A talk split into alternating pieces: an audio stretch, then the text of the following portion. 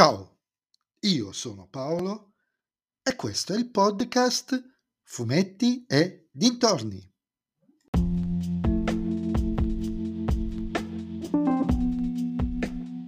In questo episodio del podcast vi parlerò del primo episodio di Miss Marvel uscito stamattina su Disney Plus.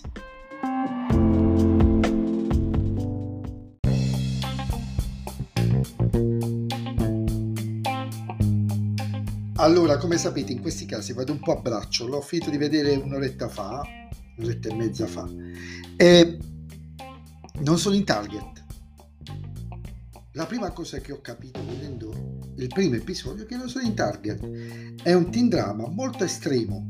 Allora, partiamo dalla base. Io il personaggio di Miss Marvel, questa Miss Marvel, Kamala Khan, non lo conosco. Io ho smesso 6-7 anni fa più o meno, qualcosa in più, di leggere in maniera più o meno regolare la Marvel, per cui so malapena chi sia. Non so altro su questo personaggio, come su molti altri personaggi minori che verranno presentati nel Marvel Cinematic Universe, che sia cinema che sia piattaforma di streaming. E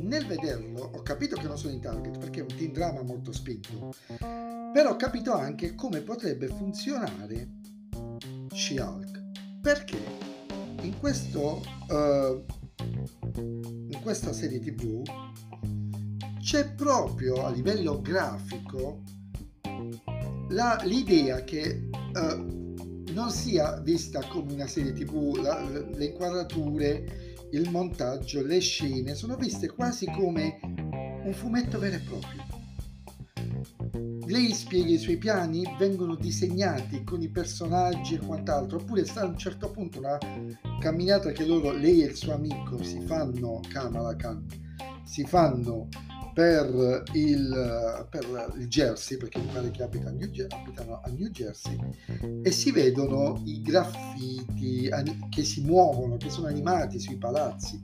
Non c'è una staticità dell'immagine, è completamente diverso da ciò che si è visto finora. La cosa bella proprio dei prodotti Marvel Disney, quantomeno a livello televisivo, è che giocano ognuno in un campo diverso. L'avevo detto anche come un Knight, che aveva anche i suoi difetti, però visivamente aveva un campo diverso, un modo di agire diverso da tutti gli altri. Tra l'altro era il primo personaggio non presente nelle serie, ne, ne, diciamo, nelle serie cinematografiche. Idem per Miss Marvel. E Miss Marvel vera appare alla fine. L'altra cosa molto carina che ho notato, ripeto, non sono in target, la vedrò, però per il momento, se dovessi giudicare questa serie dal primo episodio, direi io che c'entro L'altra cosa molto carina è che viene esplorato, credo per la prima volta, la relazione che c'è tra gli esseri, la, la popolazione e i supereroi.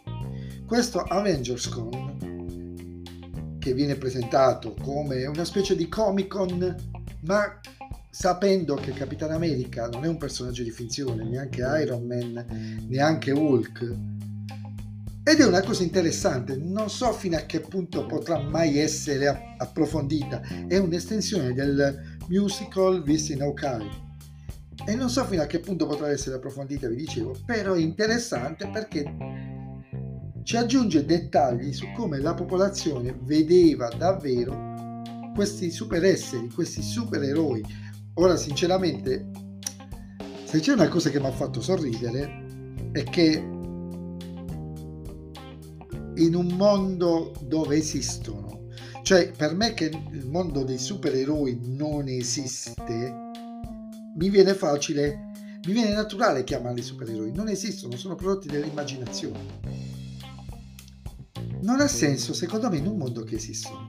Capisco che è una semplificazione uh, linguistica, ma l'ho trovata strana. Io non li avrei avrei trovato, un, ci sarebbe un alt- altri modi per definirlo, addirittura quasi divinità per certi versi, ma supereroi.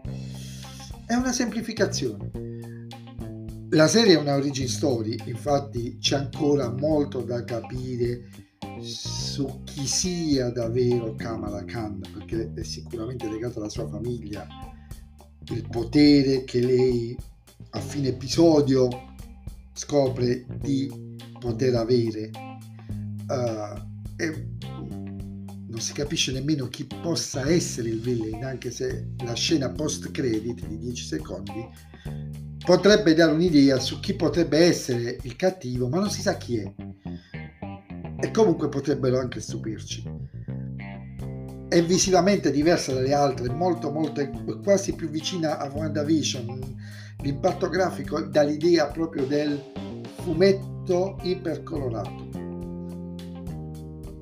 È molto eh, il discorso delle minoranze, anche se ah, poteva essere chiunque, capiamoci, al momento il fatto che lei sia musulmana è solamente un pretesto per parlarne, ma eh, nella trama al momento, al momento potrebbe, poteva essere chiunque. Per il resto, carina, non mi sento in target, non so cosa coglierò veramente da questa serie, però mi piace che la Marvel ogni serie tv se la gioca a livello di immagine in maniera diversa dalle altre.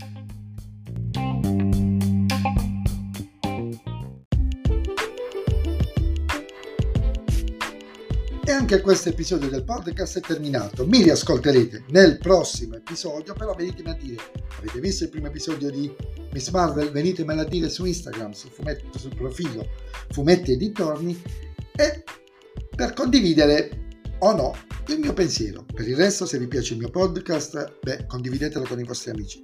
Se invece stranamente il mio podcast non vi piace, ditelo a chi non sopportate. Ciao a tutti!